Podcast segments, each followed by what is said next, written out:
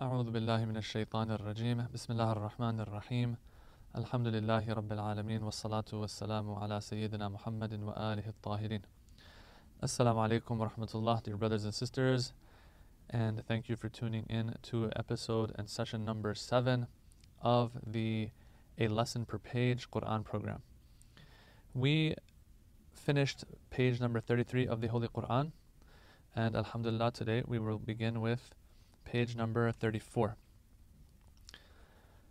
Haram equals harm.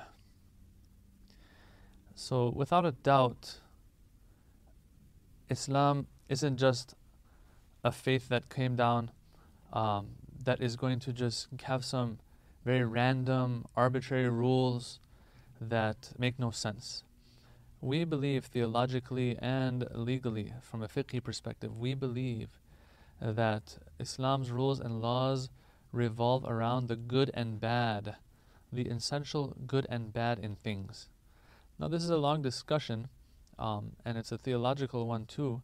That does God, uh, when He issues a ruling, when He legislates a ruling, is that just purely based on Him wanting it such, or no? Is it based on the actual good and bad out there? It's a discussion. Us in the Shi'i school of thought, we believe that Allah's rules, Allah's commands are all based on a good or bad, an inherent good or bad in things. There might be exceptions to this rule sometimes, um, where Allah might, out of punishment for a group of people, make some things that are totally good haram on them. The Quran does speak about this, that the tayyibat became haram upon Bani Israel, at least for some time as a punishment for what they were doing. But all in all, in normal circumstances, Allah is going to legislate rules based on the good and bad in things, the advantages and disadvantages of things. He will weigh them out. He will weigh things out and see how much good or how much bad is in them, and then he will um, he will legislate the rule. All right, so let's uh, before we get into some of the details in, in this regard, let's recite the verse on this page, which is verse 219 of Surah Baqarah. أعوذ بالله من الشيطان الرجيم يسألونك عن الخمر والميسر قل فيهما إثم كبير ومنافع للناس وإثمهما أكبر من نفعهما ويسألونك ماذا ينفقون قل العفو كذلك يبين الله لكم الآيات لعلكم تتفكرون They ask you concerning wine and gambling. So this is about a particular case or two cases in particular that Allah has made haram, right? They ask you concerning wine and gambling. Say there is a great sin in both of them and some benefit for the people, but their sinfulness outweighs their benefit. And they ask you as to what they should spend, say all that is surplus. Thus does Allah clarify His signs for you so that you may reflect. Okay, so in this particular um, verse, wine and gambling have been discussed and brought up. Now, before I uh, break it down, let me explain one thing, and that is that this verse is the first of three verses or set of verses that have come down regarding wine and intoxicants. We have to understand Islam it's true, it's a religion, it's a religion by God that the people back then believed. They knew that this is coming from Allah subhanahu wa ta'ala and so on and so forth. But if you bend a branch too quick, it'll snap. You don't want things to snap. And so there are some things that people are just too close to, too used to, too addicted to, even, let's say. And so there is room to, in a flexible manner, if that thing is bad for them, to slowly and steadily wean them off of that thing which they are so attached to. One of those is intoxicants and wine, especially in the past. And so during the Prophet's time, sallallahu alaihi wasallam, um, it was a big thing. And even till today, it's a big thing in the, the non Islamic cultures that are out there.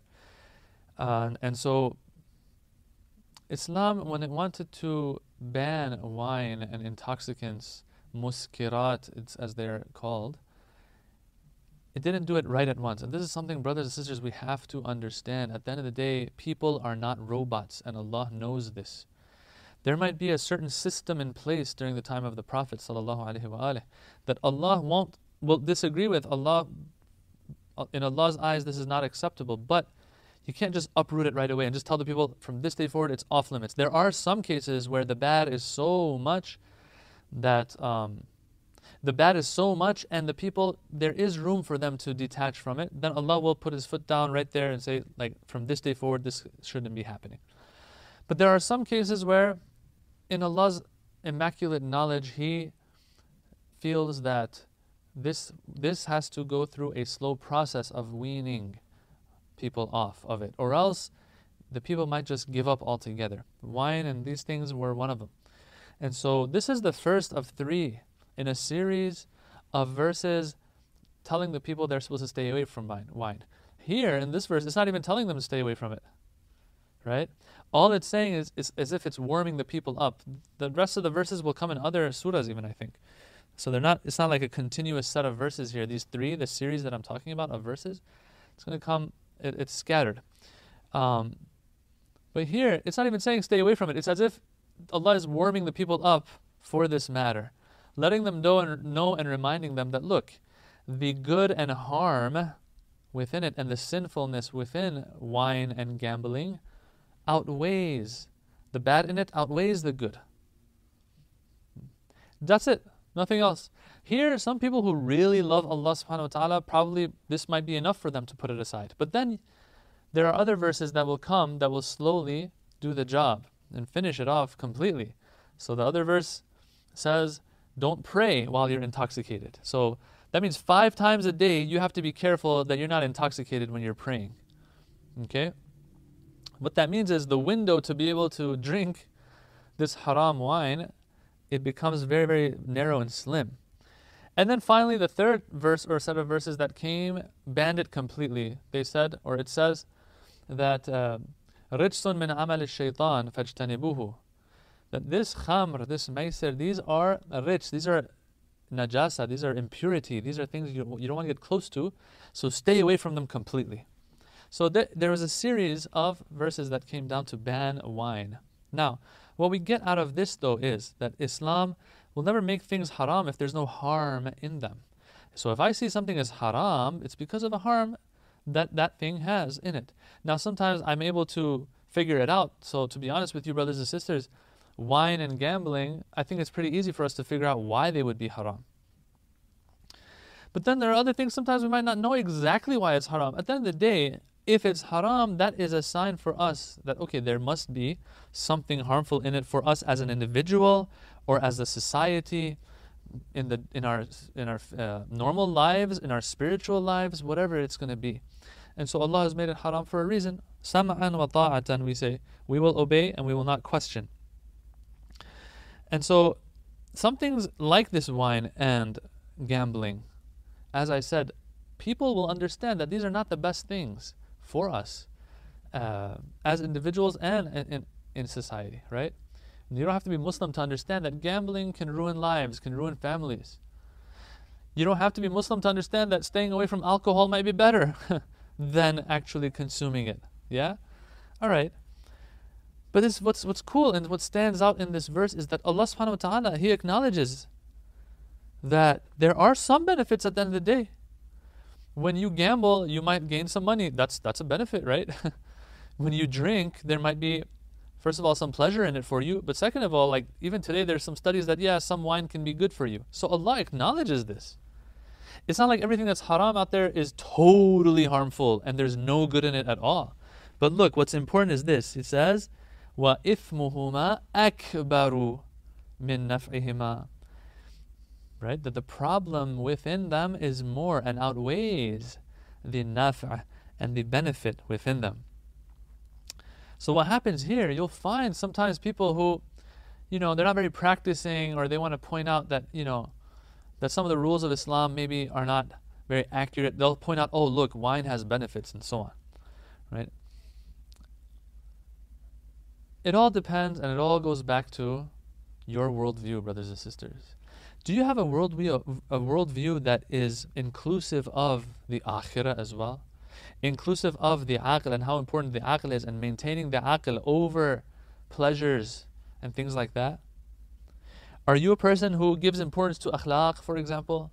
And you can see how some of these things deteriorate your akhlaq, the akhlaq of people?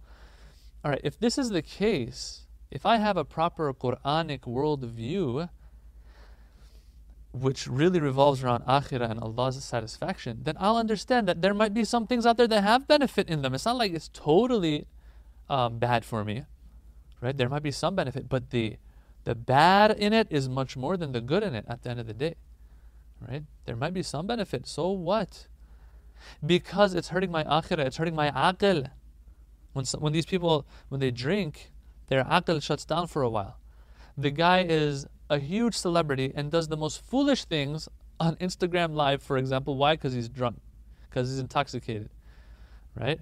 So these are matters that are important for us as Muslims the aql, the akhirah, akhlaq, and these things. So, if a person has the proper worldview, just because something might have some benefits in it, won't be enough for them to want to argue for its permissibility and like how like oh we should be able to do this. Why? Because there's some benefit in it? No no no no.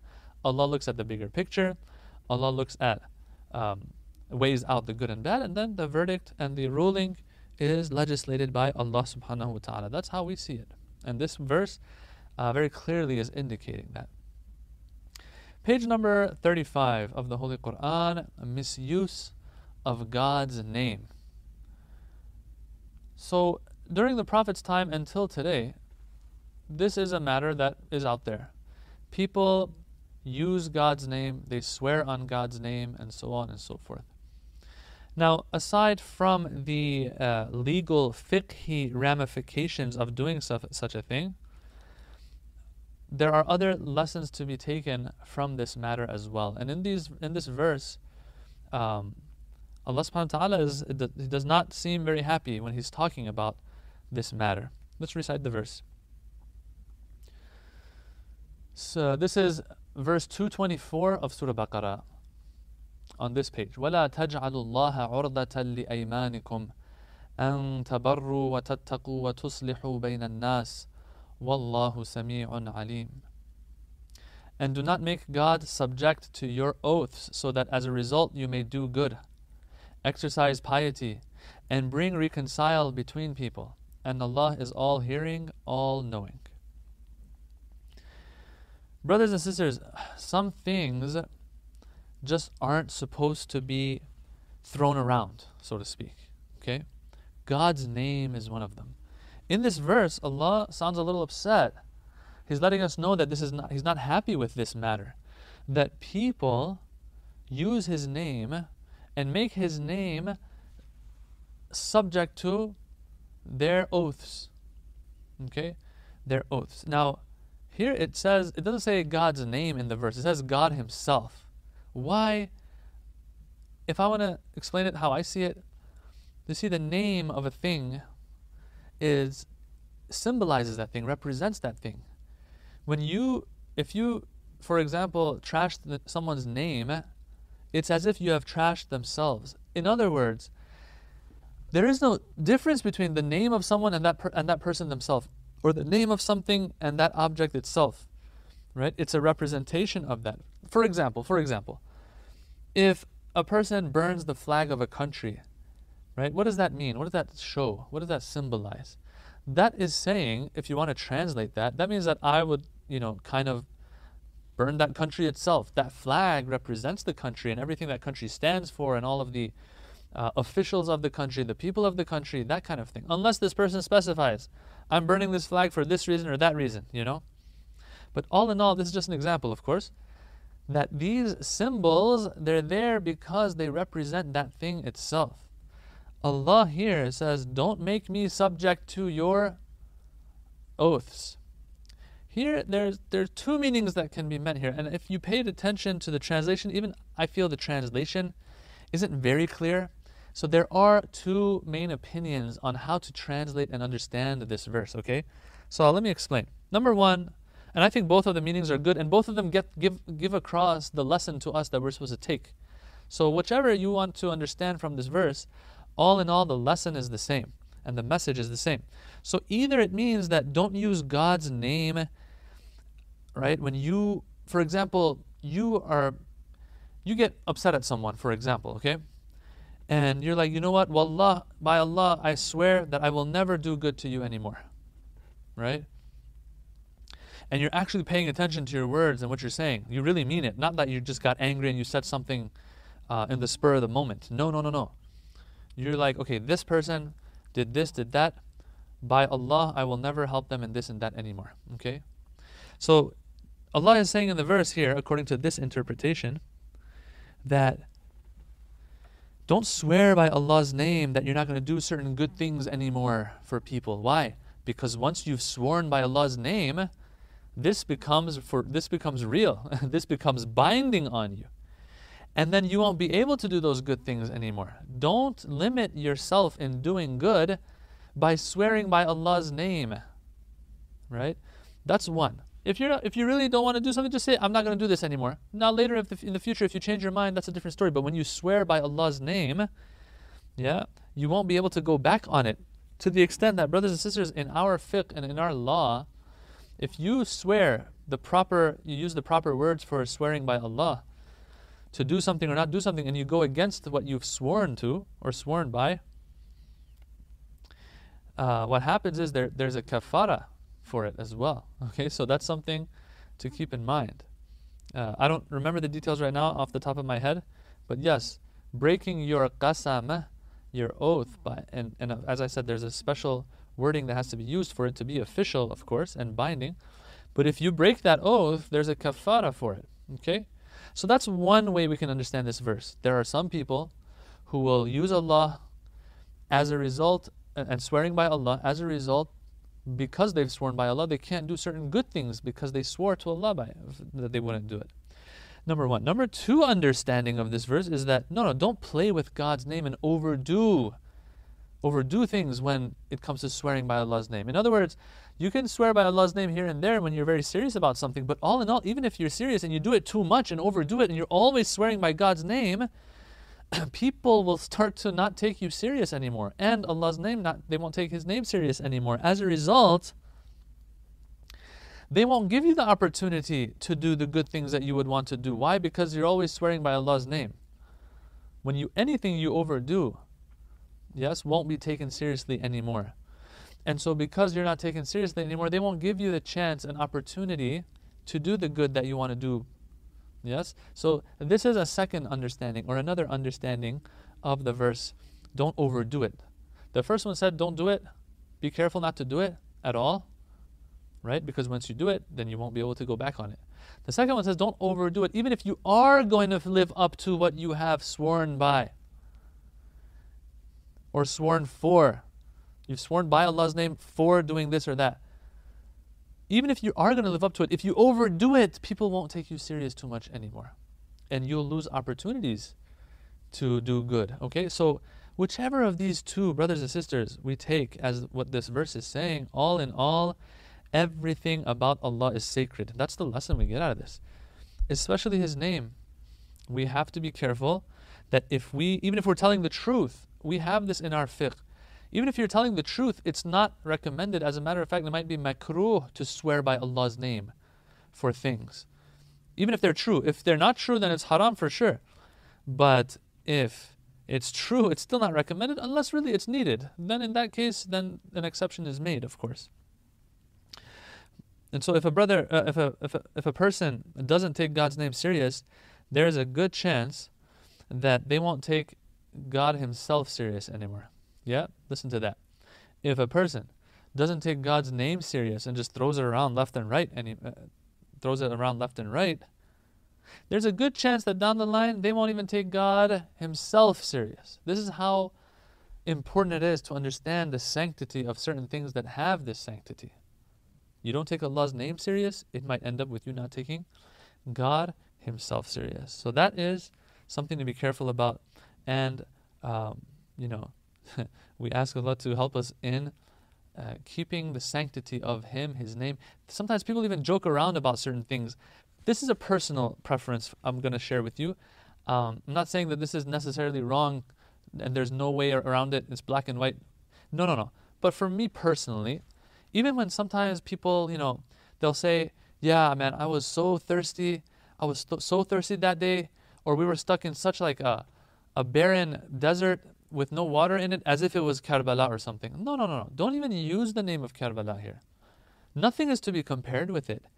Okay, even if you were as thirsty, let's just say, assuming, just that that that story, that idea, that name, Karbala, this is a sacred name now. You're not supposed to use it.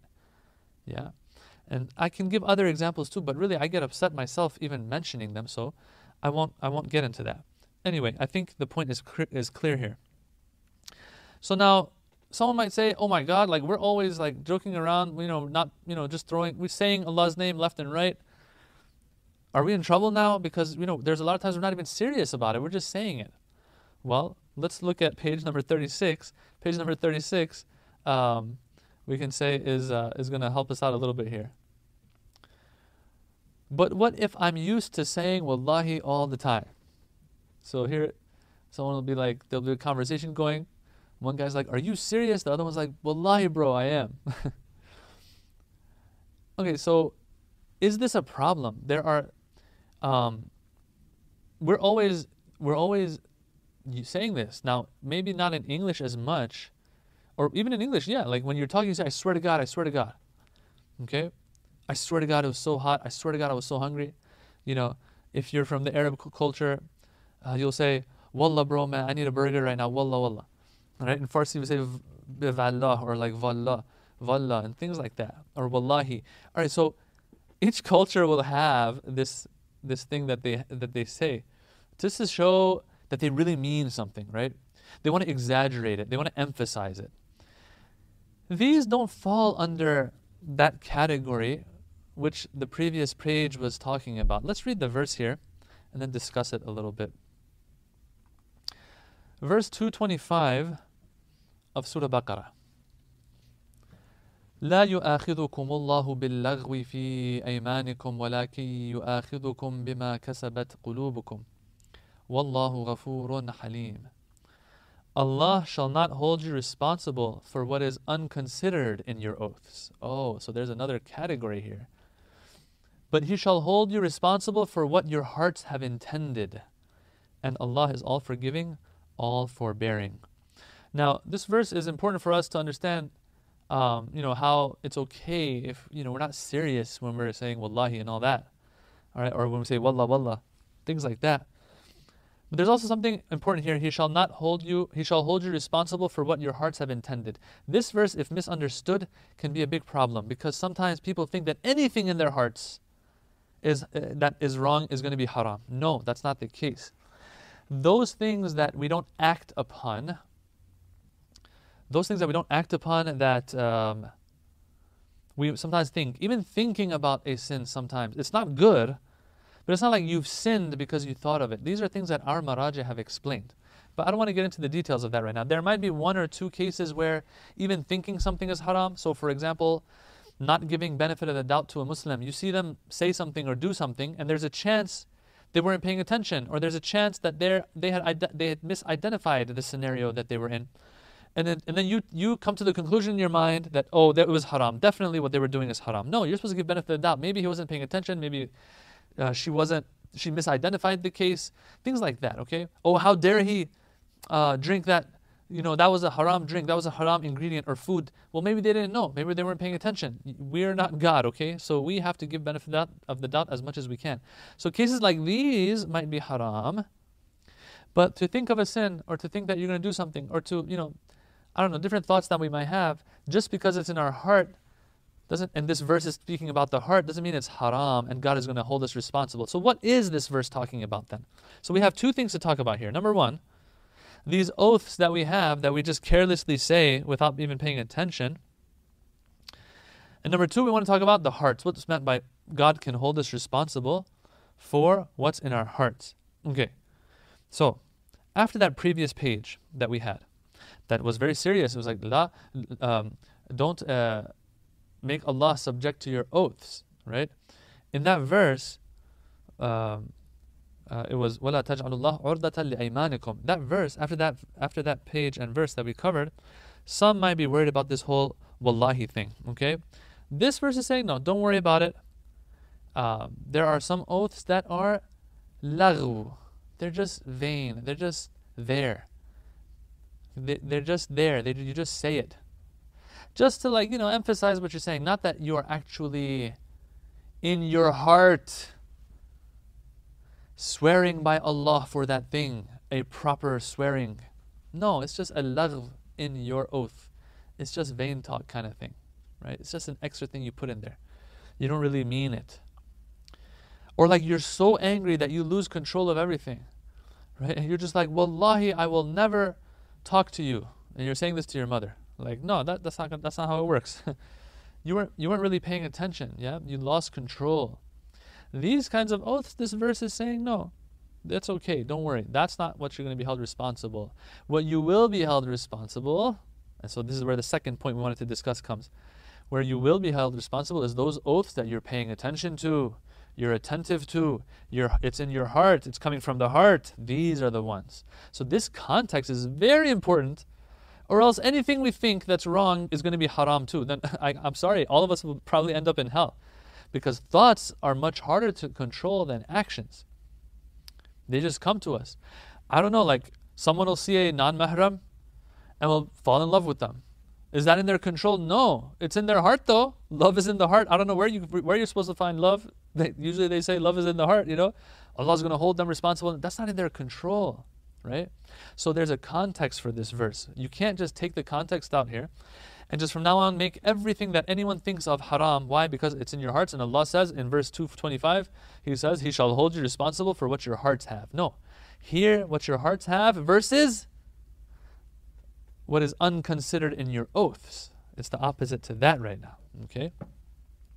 So let's keep that in mind. So, page 35 and page 36 here, these verses, if you're going to bring it all together, you you are either serious when you take when you swear by Allah, or you're not serious at all. It's not coming from the heart to begin with. If you're not serious, okay, you're good. Although personally, I wouldn't encourage our, our, our, our brothers and sisters and our youth to like use this word Allah, wallahi, wallahi, because still, you're throwing that name around, and that is going to, Allah is higher than that for us to throw His name around. Na'udhu billah, wallahi, wallahi. Now, wallahi is one thing. Wallah doesn't even have Allah's name completely in it. It's Wallah. There's no ha even in it.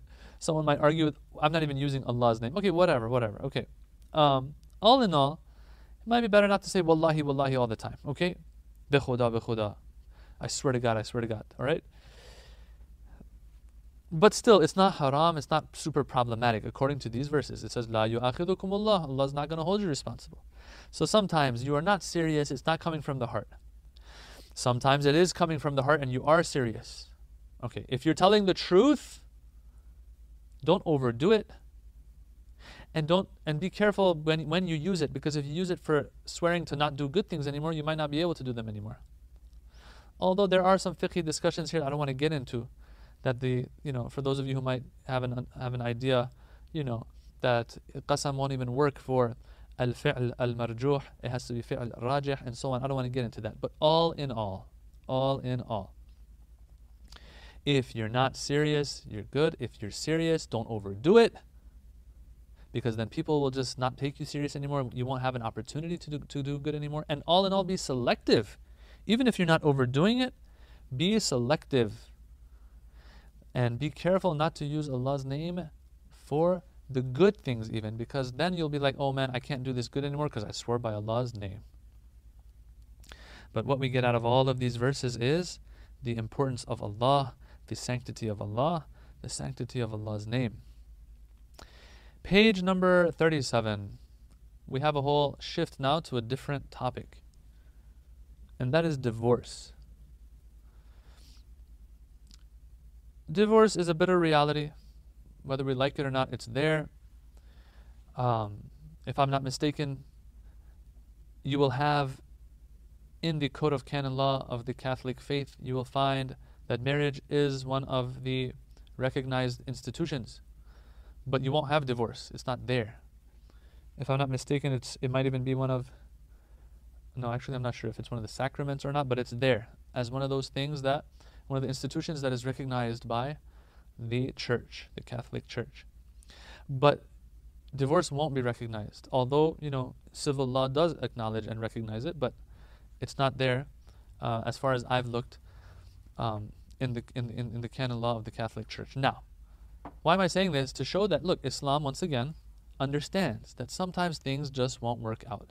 It's a bitter reality. It's, it's unfortunate that it happens. But then the thing is this there will be certain uh, rights that the husband will have when it comes to divorce. He's not supposed to uh, misuse those. The Quran here is very, very specific about this. And so I want to share with you verse number uh, 231 on page 37. Let's read it and then get into some details. And it, it's, a, it's, a, it's a long verse too, which shows the importance of this matter. وإذا طلقتم النساء فبلغن أجلهن فأمسكوهن بمعروف أو سرحوهن بمعروف ولا تمسكوهن ضرارا لتعتدوا ومن يفعل ذلك فقد ظلم نفسه ولا تتخذوا آيات الله هزوا واذكروا نعمة الله عليكم وما أنزل عليكم من الكتاب والحكمة يعظكم به واتقوا الله واعلموا أن الله بكل شيء عليم When you divorce women and they complete their term, so it's talking about the iddah. So um, some of you might have heard of this. It's the iddah. So when there is a divorce that happens, it's not like the husband and wife are totally separate from each other and it's over. Um, usually, not, I'm not going to say always, but usually the normal default uh, talaq or divorce is a rij'i one, meaning what? Meaning that there's a waiting period that has an iddah, it's called. And so during that time period, the husband and wife can return to their previous marriage. So that's the waiting period. I just wanted to uh, explain that. It says when you divorce women and they complete their term, their waiting period, their iddah, then either retain them honorably or let them go honorably. And do not retain them maliciously in order that you may transgress. And whoever does that certainly wrongs himself. Do not take the signs of Allah as a joke, like this is a serious matter, because some people weren't taking it very serious back then. And remember Allah's blessing upon you and what He has sent down to you of the book and wisdom, to advise you therewith. So He sent the book and wisdom down for what? To advise, to advise us. Be wary of Allah and know that Allah has knowledge of all things, right? He's watching. Okay, so the term that's used in the Arabic here is ma'ruf. It says أمسكوهن فأمسكوهن بمعروف أو سرحوهن بمعروف. Right? Honorably. Okay, just because the divorce is happening now, okay, doesn't mean that you don't have to maintain her honor anymore. Yeah, that's not the case at all.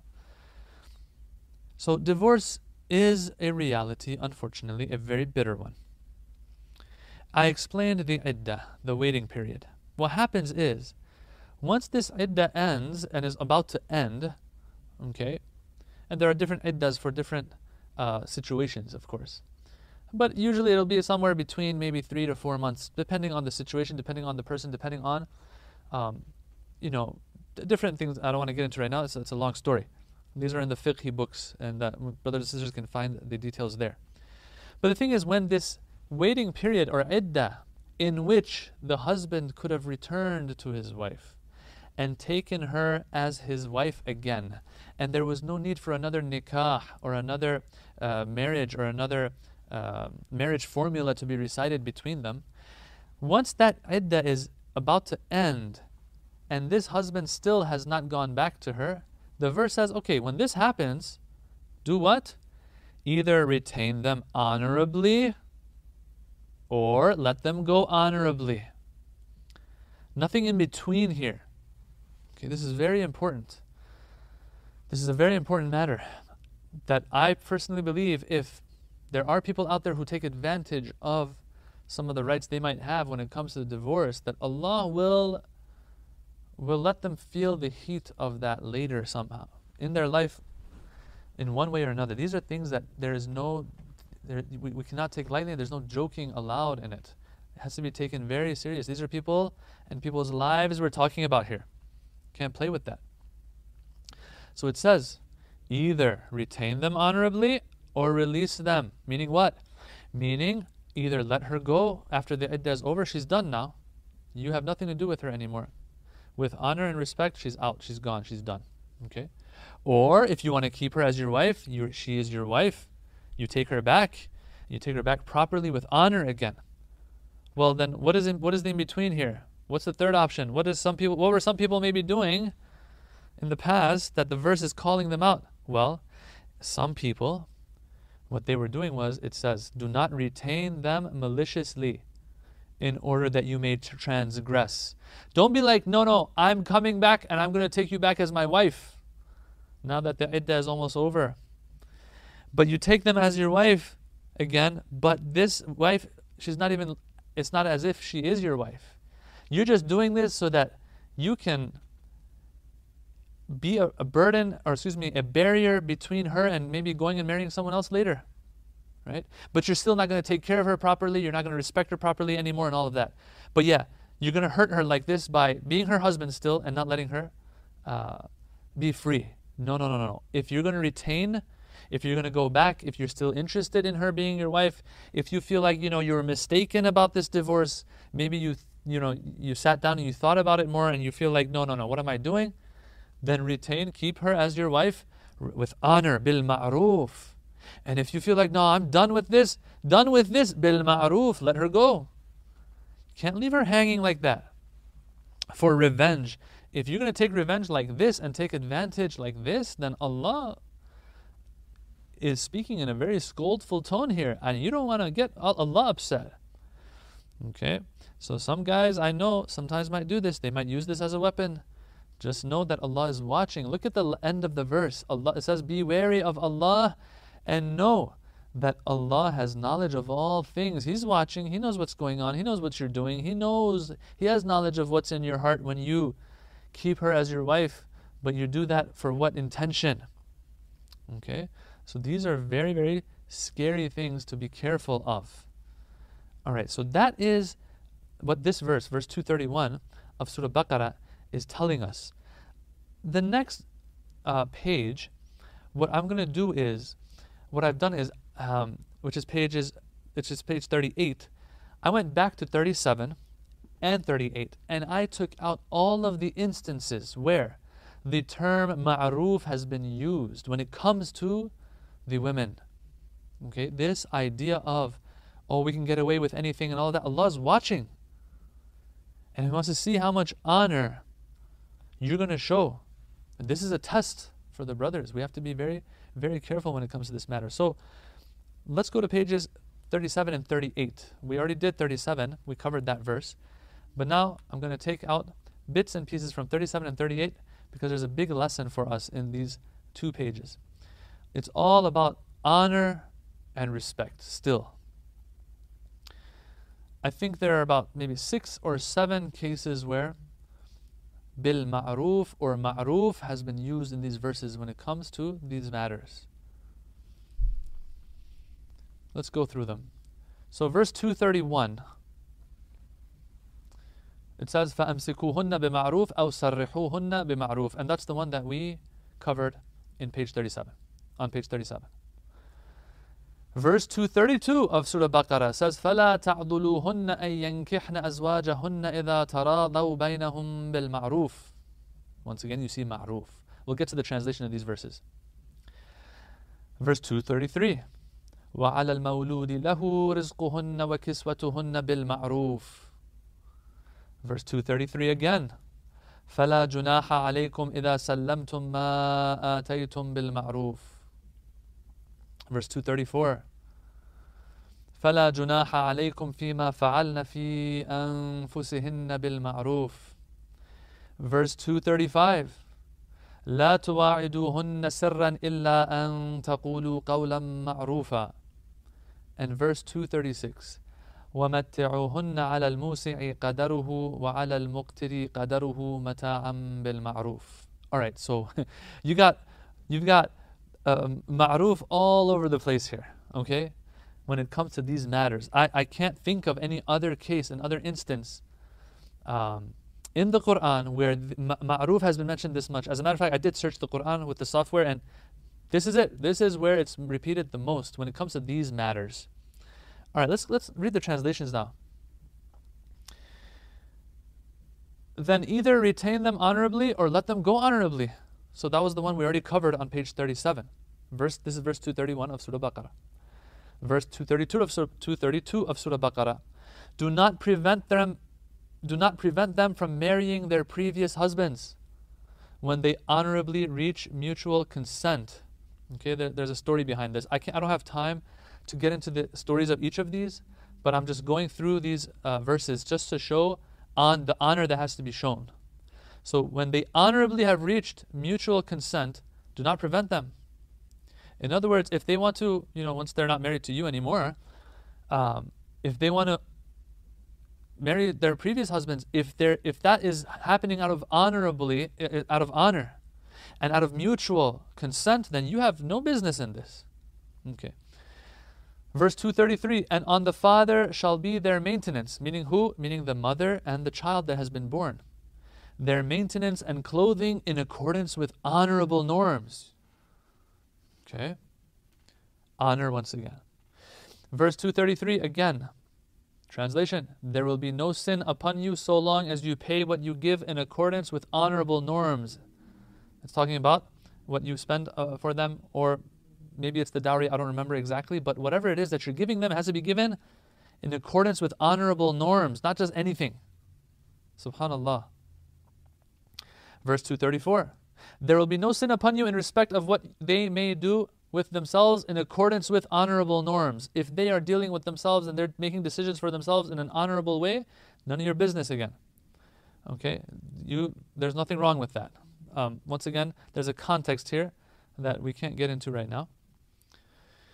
But do not make promises to them secretly unless you say honorable honorable words. This is verse 235. So this is talking about when a, a woman um, is in that idda period the waiting period in which her husband can return to her and take her as his wife again without a need for another nikah.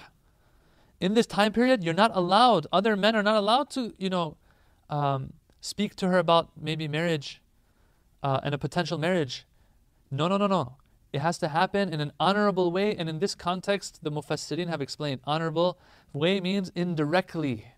Indirectly through maybe a third party or you know, or indirectly maybe using indirect words and verbiage. So things like that. Okay, once again, I, I can't get into details, um, and I don't want to get into details right now. But all in all, honorable words have to be said. And finally, verse 236 says, Yet provide for them the well off according to his capacity and the poorly off according to his capacity. So either you're rich or you're poor.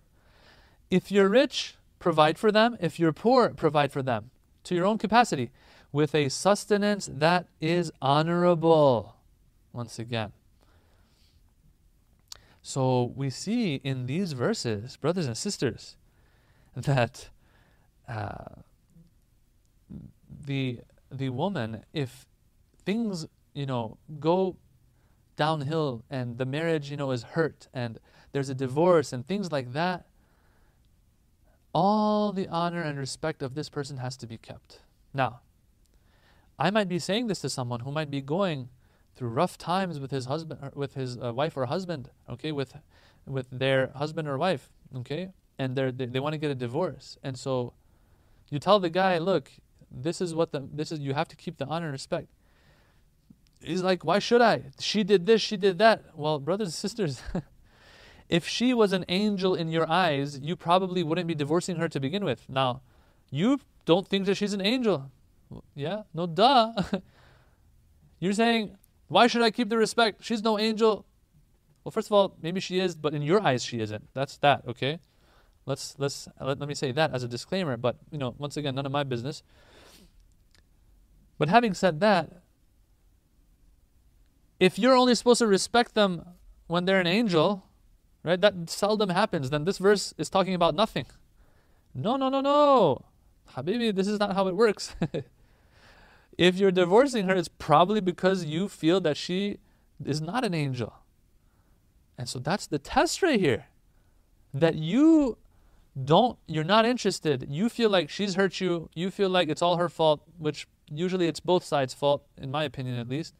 But all in all, there are shortcomings on both sides. There's always two sides to the story. But all in all, in your eyes, it's her, it's all her fault. That's the test, my friend. It's because you're upset at her. Allah wants to see, hey, this, this is a respected uh, Muslimah. Are you gonna still, even through, even after all you guys have been through, are you going to maintain her respect? That is the test for you. So these are excuses, brothers and sisters, that some of us might come up with sometimes.